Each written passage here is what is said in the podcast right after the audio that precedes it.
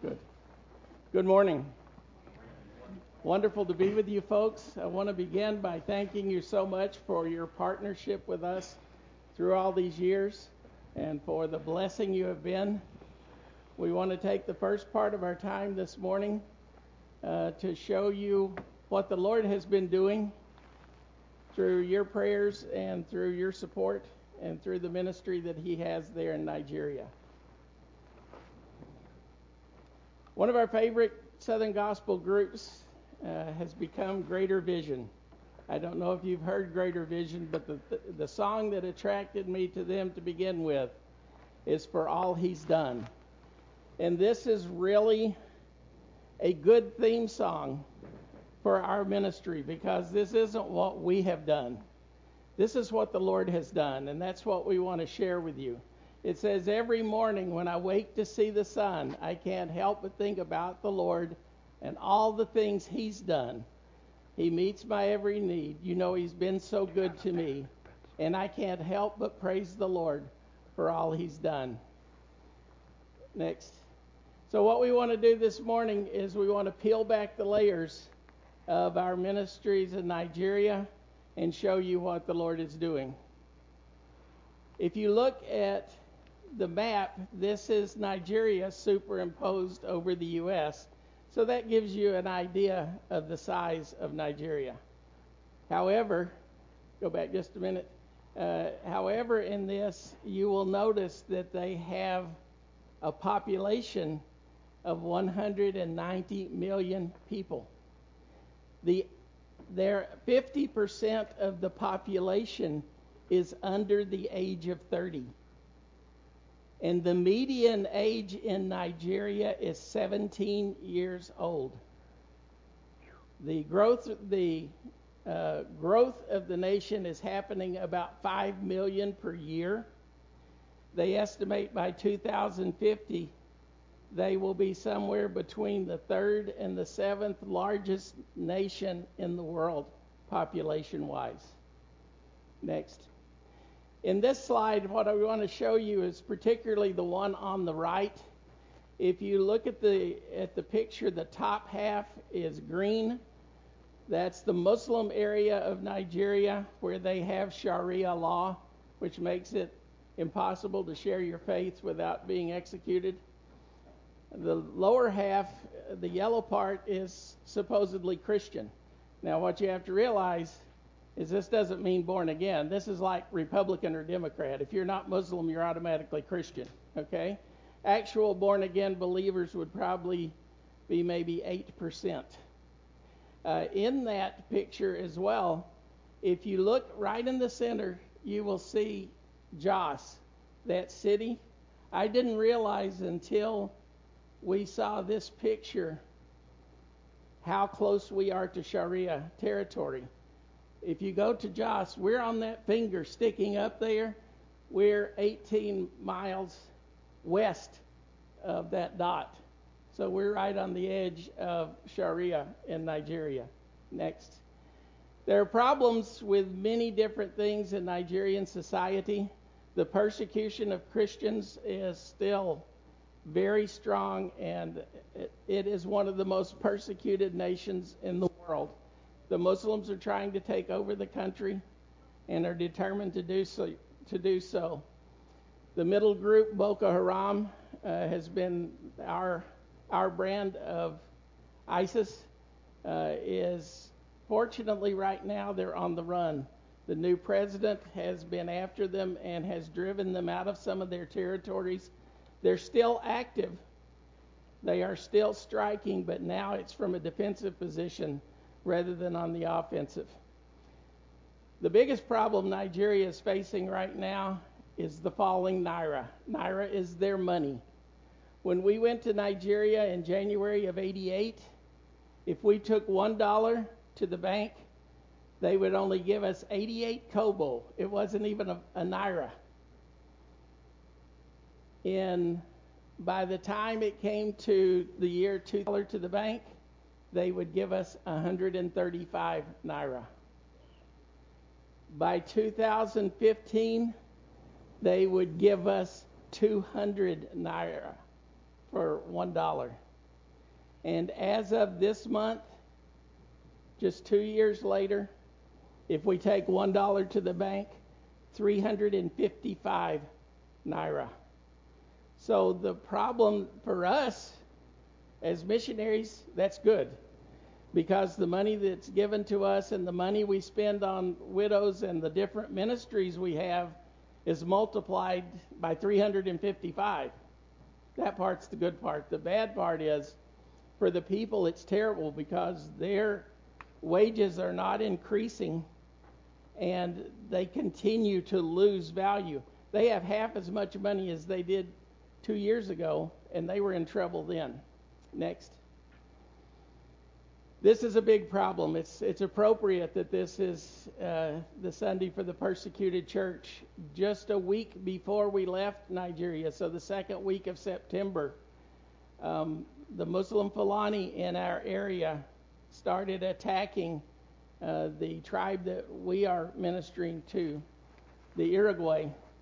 And at first, it was just an isolated killing back and forth there. Uh, but then they started going on a rampage, and rather than coming into the city, into the village where there are many people, they hit outlying villages. And two weeks ago, uh, they hit one of the villages and killed 59 of the people there. Another time, there was a group. Many of the people in the outlying villages are trying to come into the to the main part of the hub, so they don't. So they're less likely to be attacked. And there were 27 people fleeing from one of the outlying uh, villages, and they came upon the military, and the military convinced them to go into the, to a school where they could protect them overnight. So they went in and all got into that, and then soon one of the people who escaped told that suddenly there was no sound of soldiers outside. And she looked out and saw them disappearing into the brush to, to allow and kill them.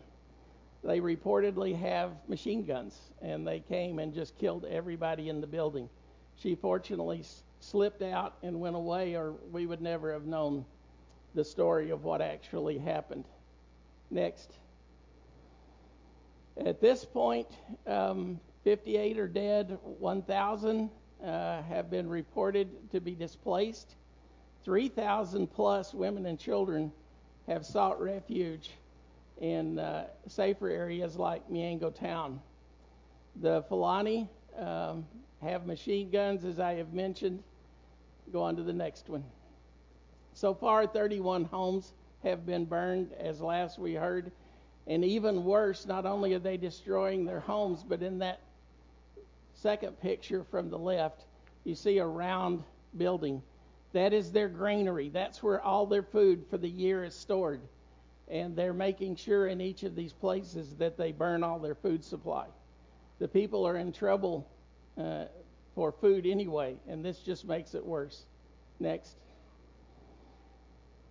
Each of these things that you see on the slide are true. The last one is really a big problem. They desperately need the harvest. This was going to be a good year. But the problem is the farmers they live in the town but their their farms are out and they're afraid to go harvest because when you go out then you are a target for the Fulani. So it is a big problem right now as you know, the main thing that we go to do and the thing that we spend the vast majority of our time doing is dentistry.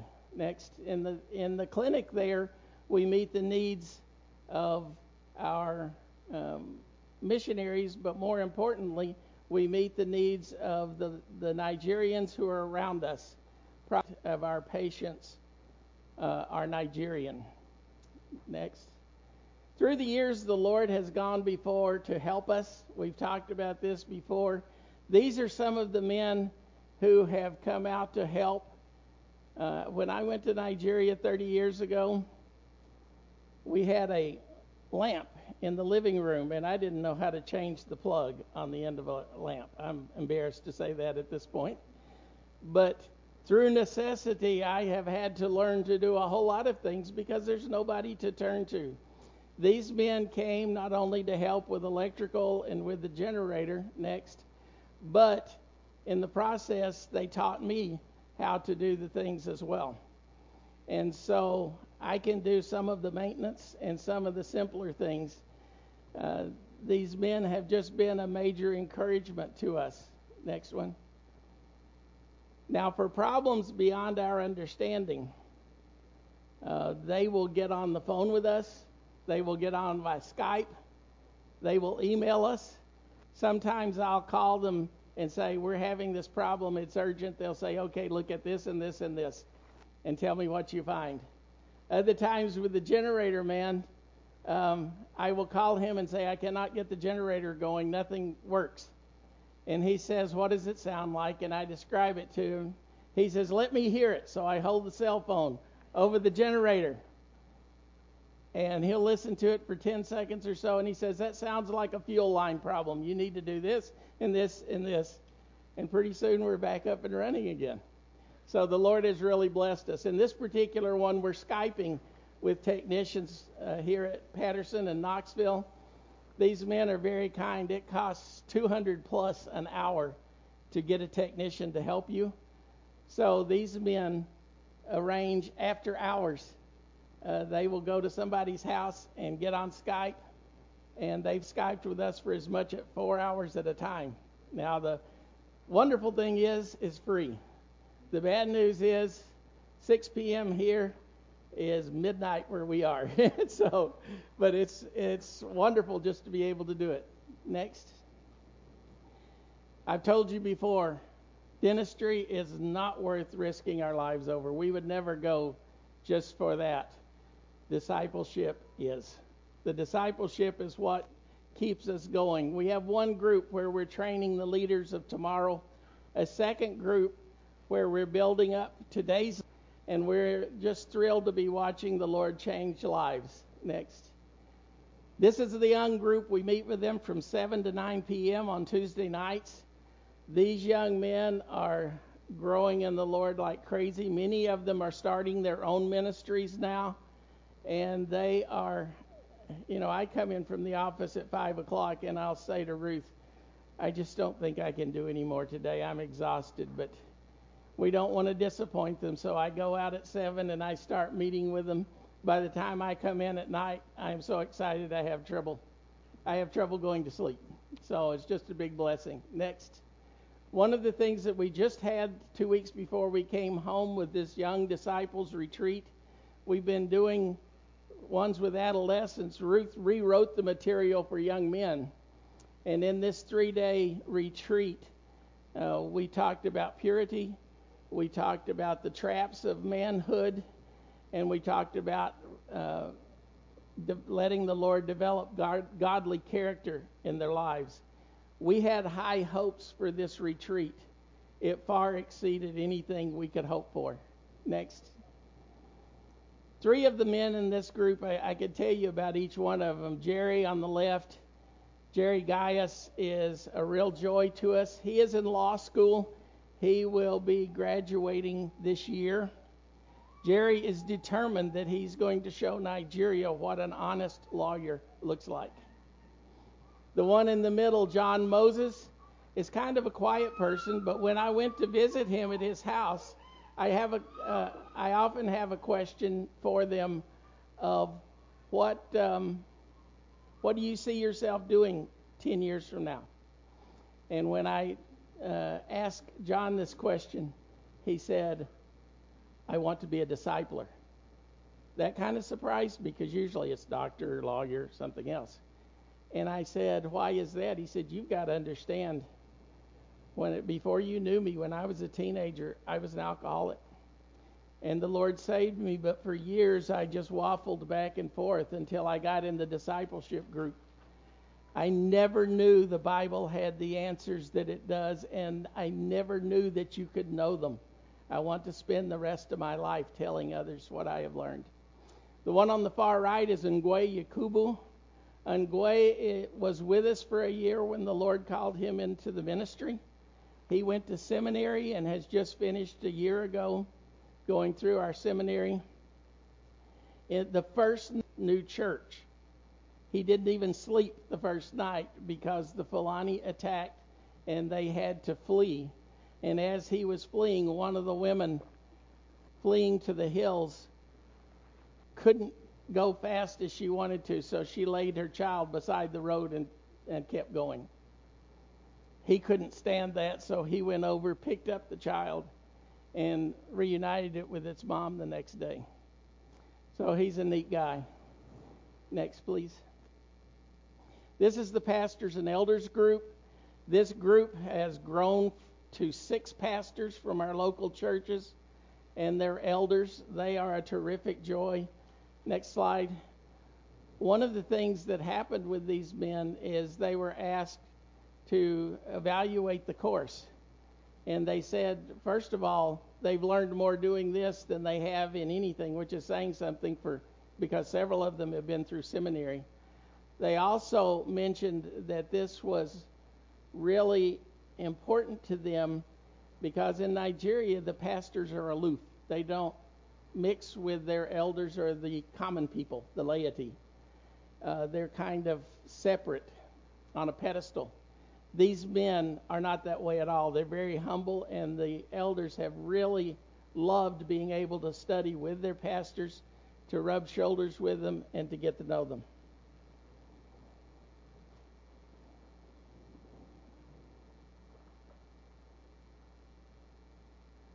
Go ahead and put it next slide. I don't know if it's on. Try it. Okay, both of us love teaching, and one of the things that we enjoy doing is to teach the um, a purity retreat. Next. And we've been teaching this to the sixth graders at the um, school that's on our compound. And because of teaching that mater- material, we have had the opportunity to teach material in several different places. Uh, next because of teaching this material, we had three women come up to us that wanted to um, know about how to teach the material for the purity retreat. They said so many children in the community need this information. They told us horrible stories of families that were so poor that they were actually sending their children, their young daughters, out with the idea of them bringing home money in whichever means that were possible. So we, in the last three or four months, have been mentoring these three young women. When I collect the supplies while I'm home and take them back, these women will be prepared to go out into the community to teach the material to people that I would never have the opportunity to teach it to. Next. We're also going to be teaching the Christian home course again when we return this next year. Um, next. Okay. One of our other ministries is service. And what that means is loving and encouraging our missionaries. Next. You'll see um, a picture of this house that we have remodeled. Um, the house is intended to be used for missionaries that are tired, missionaries that need time for prayer, um, that- missionaries that are making hard decisions. And they can come, they stay for free, and we baby them with Yankee candles and Bath and Body Works and anything we can think of to make the place nice. Next. We also have our compassion ministries with our widows. Next, that has been in the ministry, in the grain production for the whole time that we've been there. She's not one that comes just to get grain. This woman is the one that's always there helping me give out the grain. But this year, she came to our house and she was talking to me and she said, um, did normal greeting and we think, okay, she wants something. What is she after? And pretty soon she said, I have nothing to eat. And it so happened that because of the falling Naira, everybody's struggling. And the food available to the widows is even less in the past. So we made arrangements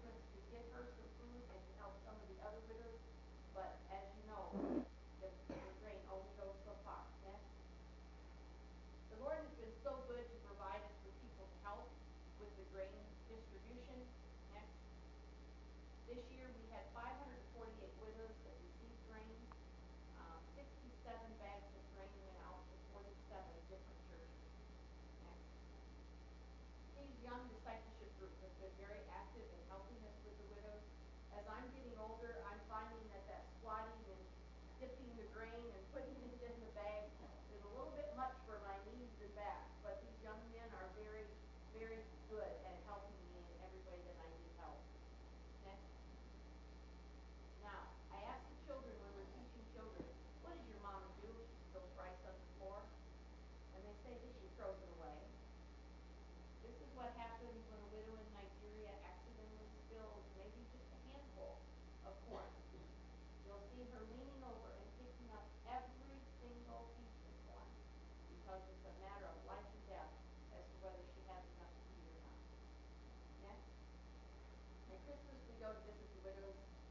and we try to visit the ones with the greatest need. Next. Each widow will receive one gift. They will either get a piece of fabric, a sweater, or a blanket, and then they will get the ingredients that they will need for Christmas dinner. Next. It's amazing to me, they don't thank us. Immediately their response is to praise the Lord. As one of our widows told us once, we now know that our God is the same God as Daniel's God, because he brought a white person to my house to give me gifts for Christmas. Next. The Young Discipleship Group is also very active in helping with the Christmas project. Next. Remember our song, For All He's Done, I want to lift my hands to praise Him. And here you see people that have hardly a clothes on their body, and they're praising the Lord because of the gifts that have been brought. Next. God has also blessed us with a wonderful staff. Many of you remember the stories of people stealing from us and people taking mattresses and everything out of our house through the years. This year, when we walked out of our home, we handed these three our keys. Three are taking care of everything that we own in Nigeria while we're gone. And we're very, very thankful for their honesty and their faithfulness. Next. And then finally, as many of you know, Julie turned 30 this year.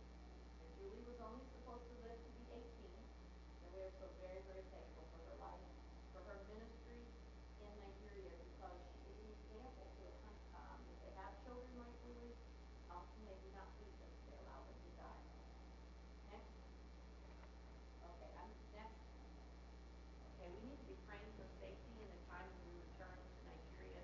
We haven't had armed robberies in a while, but a falling naira means that that's becoming, again, a very real possibility. But the big thing that people are doing right now to raise money is to kidnap people. And as you know, with most gospel missions, they do not pay ransom. And so this is a very real fear that we experience whenever we're traveling a distance. Next, and then the next. Again, for all he's done, I'm going to lift my hands and praise him. For all he's done, I try to live my life to truth. I can't help but praise the Lord for all he's done.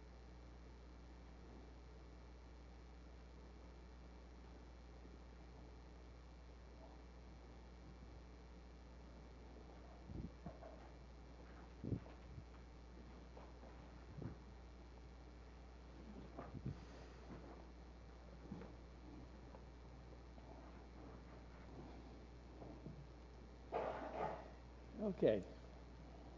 We want to shift gears a little bit now and um, go into a time in the Lord's Word. Let's pray before we begin this. Our Father, we do praise you. We thank you. We love you. We pray for those friends and uh, those people we work with who are being persecuted. Father, we praise you. We praise you for including us, all of us here in this ministry. And Lord, we just pray for your blessings on each of us. We pray now as we open your word that you will speak to us, that you will guide us, that you will control each thing that we think and do. For it's in Jesus' name we pray. Amen.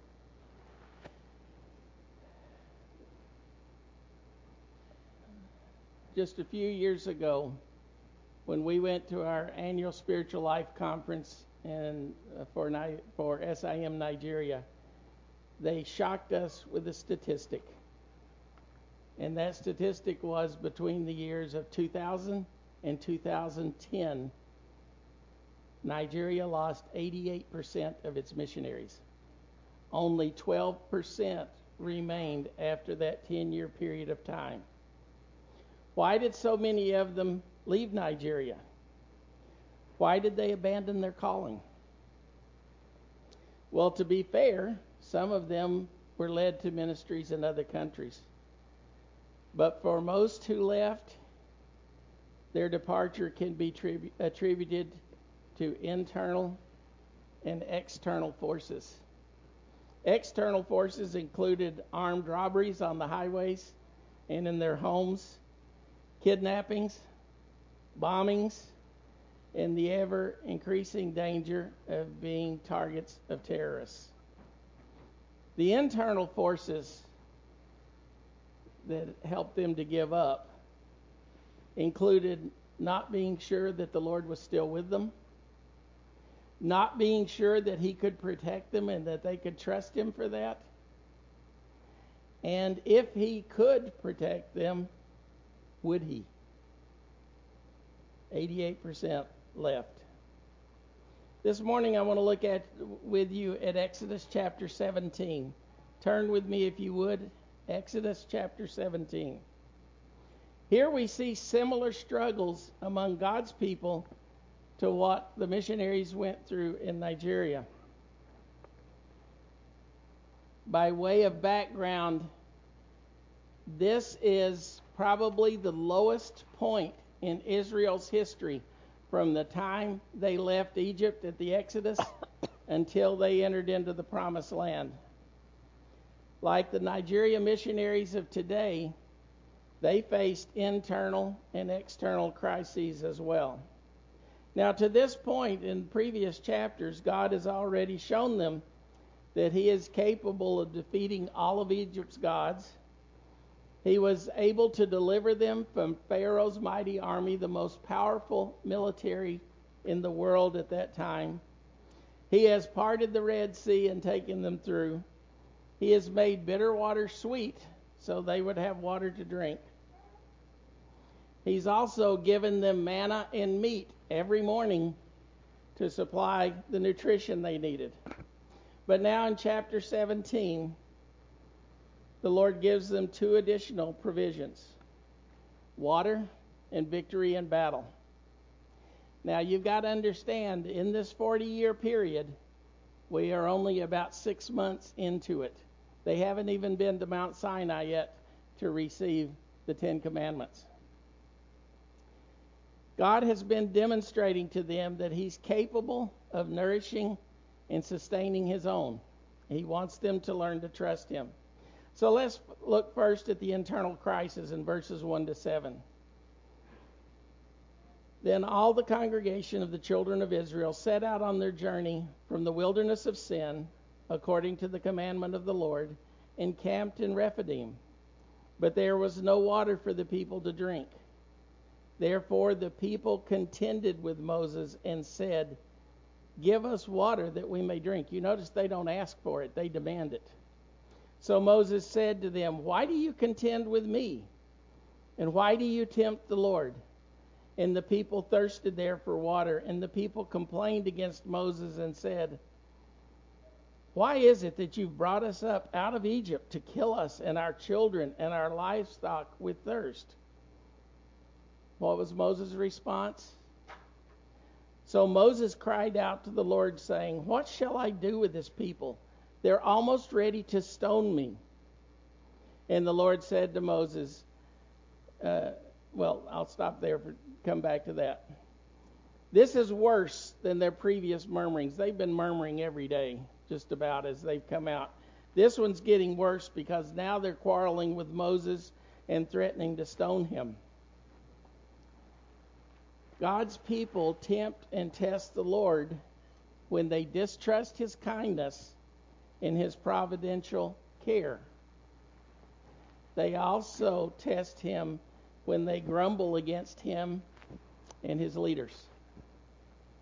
Now, that's one thing for Israel, but we'd never do that today, would we? Hmm. Unfortunately, I see a lot of similarities between us and the Israelites.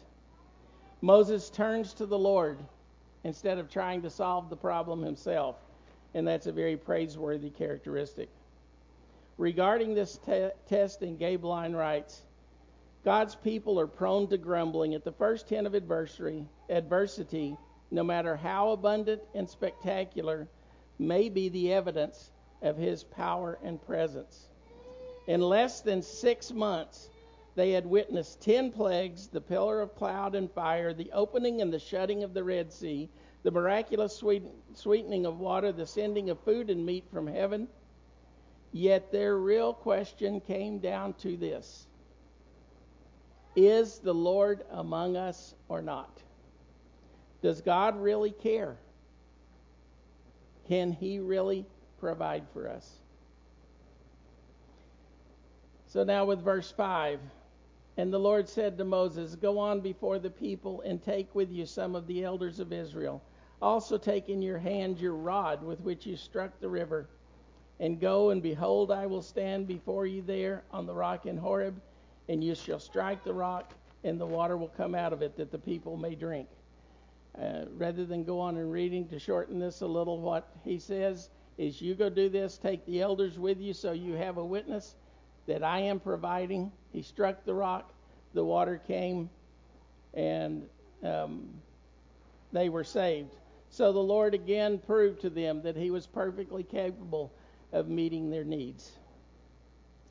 It's sad that in this internal crisis they were having, they were even willing to stone Moses and wanted to go back to Egypt because there they had food and water. They forgot all the hard parts. They just remember the food and water. But now let's go on to the next section of this chapter. In verses 8 through 16, the Israelites faced an external crisis. This time they came under attack by terrorists. Verse 8 says, Now Amalek came and fought with Israel in Rephidim. Now, who were these Amalekites? They were actually the descendants of Jacob's twin brother Esau.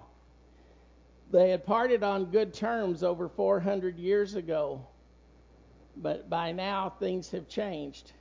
The reason why they were attacking the Israelites is not given to us in the text. Perhaps they were jealous, having heard the stories of how Jacob had deceived Esau out of his birthright and out of his father's blessing.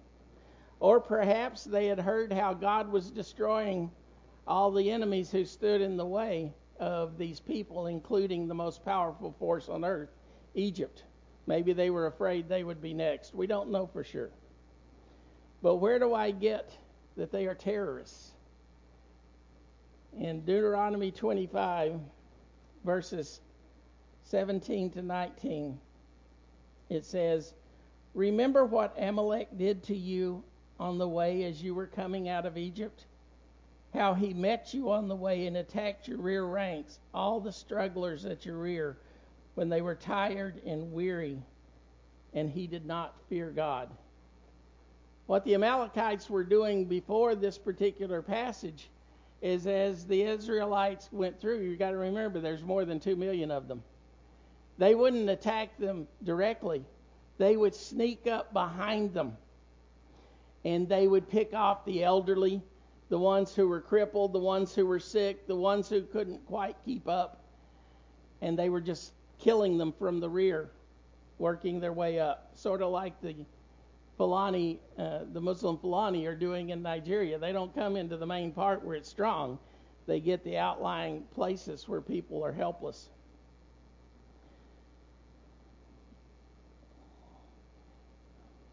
So the people wonder can the Lord protect us from these terrorists?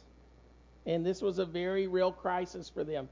Many of you prayed us through the time in 2015, February of 15, when we had a direct threat from Boko Haram on our compound. That was a very tough time in our lives, and one that we really just had to lie, rely on the Lord. There was no other choice.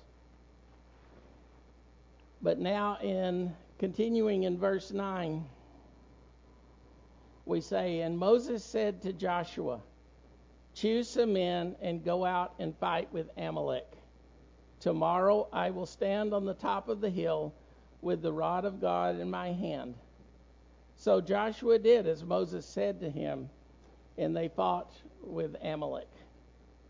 Now, there's an interesting thing going on here that you may not have seen before. In this passage, we actually see three simultaneous, simultaneous interconnected battles all being fought at the very same time. The first battle is the obvious one on the battlefield.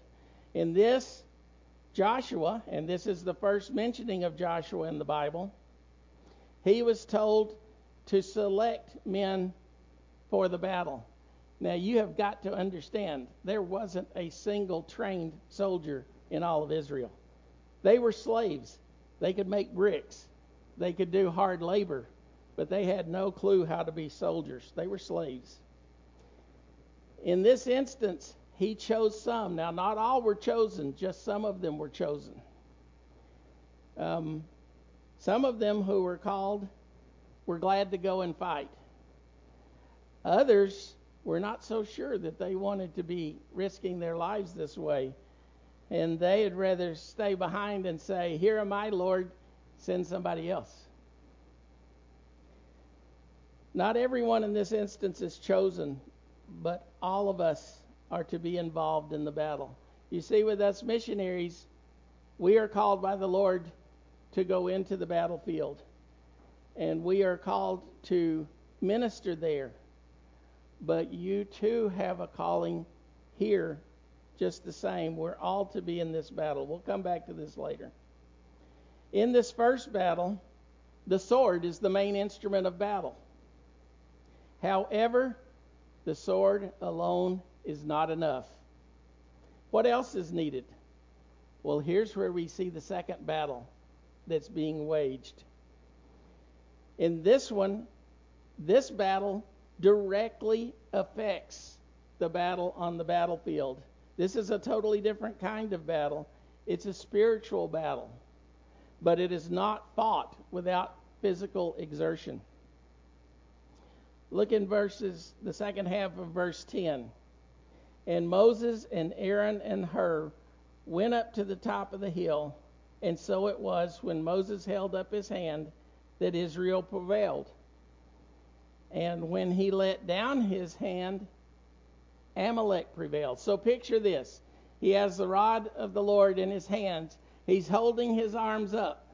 As long as his arms are up, they're winning.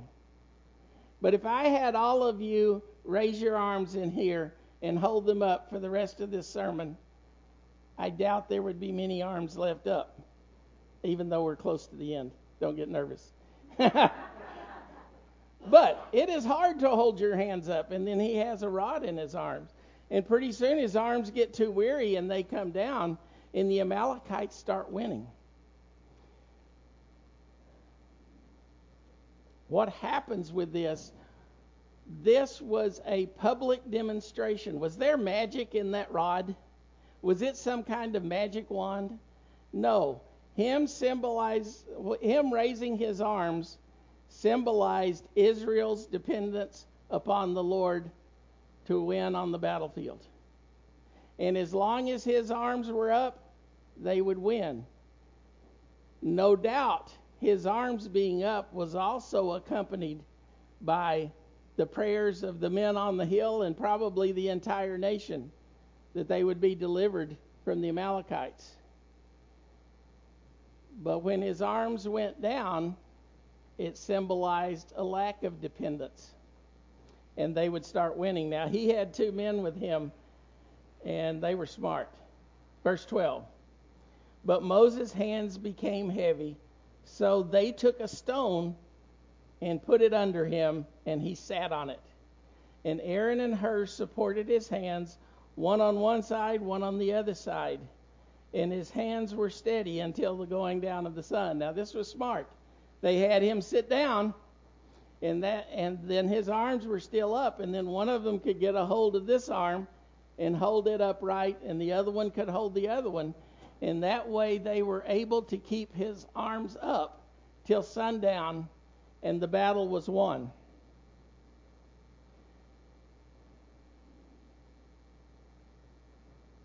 and Moses built an altar and called its name The Lord is my banner, for he said, Because the Lord has sworn, the Lord will have war with Amalek from generation to generation.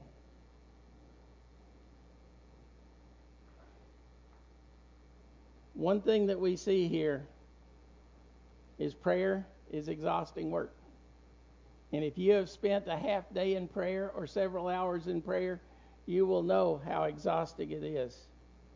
Today, just like in this passage, um, our means of loosing the power of God is still by prayer and only by prayer. We cannot do it any other way. We can work as hard as we want to, but if, if it's not accompanied by prayer, we're wasting our time. Work is very hard work, both physically and emotionally. We need many more people to be committing to pray for us. One thing that's that's alarming to us as we travel around this nation is how few churches have prayer meetings anymore. Have times of concerted prayer for their own needs or for the needs of their missionaries.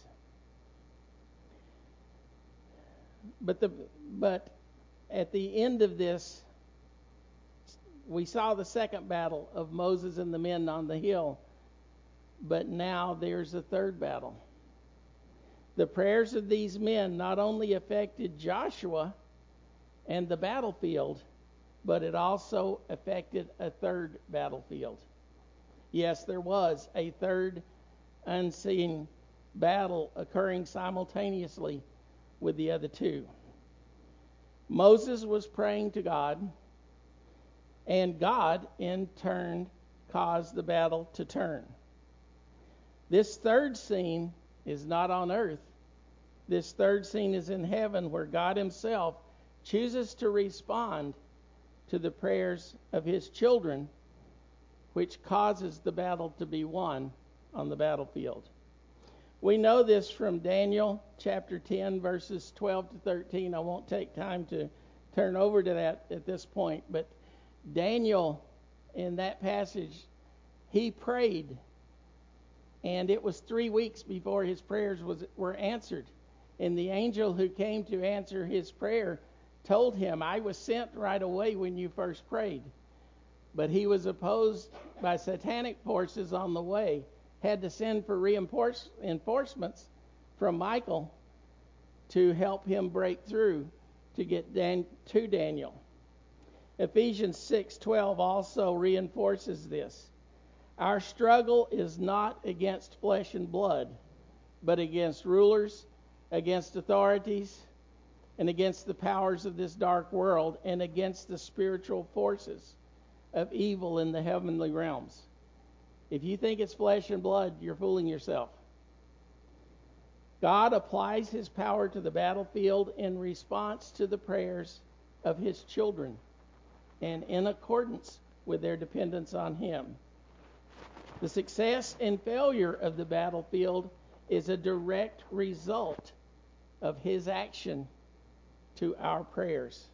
It's just as true today as it was back then. But let's go back and look at the, pa- at the passage to the lessons God wanted to be learned.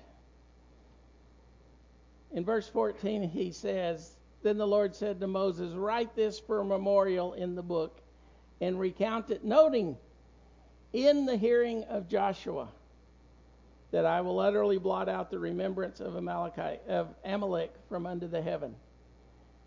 The Lord specifically wanted Joshua to hear for two reasons. One, he wanted him to know that this was not his a victory of his ragtag group of soldiers. This was not a result of their military expertise. He wanted Joshua to know that this battle came because he delivered them, not because of what they had done. Secondly, he wanted to give them a, a message that he wanted eventually would destroy the Amalekites for their cruelty to Israel. That came much later when King Saul, King Saul was king. The Lord wanted Joshua to know, and you know something, we missionaries are so thick headed sometimes, we might be tempted to think that what we did, we did. But we forget the connection between battle and prayer. God wants us to know that it is His battle, His response to prayer. This is His outcome. The Lord is our banner. Is His the banner we're fighting under? As we've mentioned in Nigeria, we are definitely on the battlefield. But you too are on another battlefield here. The Lord wants you to be praying diligently for your ministries here and for your missionaries around the world. What you do directly affects what we can accomplish in Nigeria. Your prayers release God's power to accomplish His work in Nigeria and all around the world. Without your prayers, it doesn't happen. I'm afraid we take prayer too lightly. For us, it's a nicety. It's something nice to do. And if we have time, we'll fit it in. But what we don't realize is it is essential if we want to see the Lord work. I cannot explain this. But for some reason, God has tied His work and His working to prayer. God could do this all by Himself without using any of us. But He doesn't choose to work that way. That's one of the things I want to ask Him when, he get, when I get to heaven is why in the world He's used all of us to do His work because it would have been so much more efficient and the job would be done if he had done it by himself. But he didn't ask my opinion, nor is he interested in it. So I've got some quotations here that I'd like to share with you. George Verwer has written Satan's, Satan's greatest aim is to destroy our prayer lives. He is not afraid of prayerless work or of prayerless religion but he trembles when we pray. Are you willing to enter the battle? Are you willing to do the part that God has given you to do? Now, I am not here to lay a guilt trip on anybody. Not at all. That's the last thing I want to do. But what I do want to do is reinforce to you how critical your prayers are. They're not optional if we are to succeed. When we first went out, we had more than a hundred prayer warriors praying for us. Unfortunately, many of these were older people, and they've gone on to heaven, and people are not replacing them. I would like to invite you to be prayer warriors for us who pray for us regularly. Now, let's define regularly. Regularly could be daily, it could be a couple of times a week, it could be once a week, it could even be once a month. That's even better than nothing. But to commit to regularly pray for us and for others uh, who you are supporting. We desperately need your prayers. On the back table, there is a sign up sheet for those of you who are not receiving our prayer letters who would like to. They come by email. If you are also willing to be a prayer partner, just write that beside so we know to add you to the prayer partner list. Uh, we will be, as we send out prayer letters, she, she rushed through the prayer requests on the slides today. But as we uh, go to that, when we send out a prayer letter, there are always prayer requests at the bottom to give you things to pray about. Another quote I want to leave you with. Maury Cottle writes, When we work, we work. But when we pray, God works. And the last one is my favorite prayer one of all time. You've heard it before. Prayer is not something we do for the work, prayer is the work. And I think that sentence says it better than any I've ever heard. This partnership is ordained by God, and it's fueled by the belief that God is at work. Each of us has a role to play. Will you join God's team in joining into the prayer force to accomplishing His work?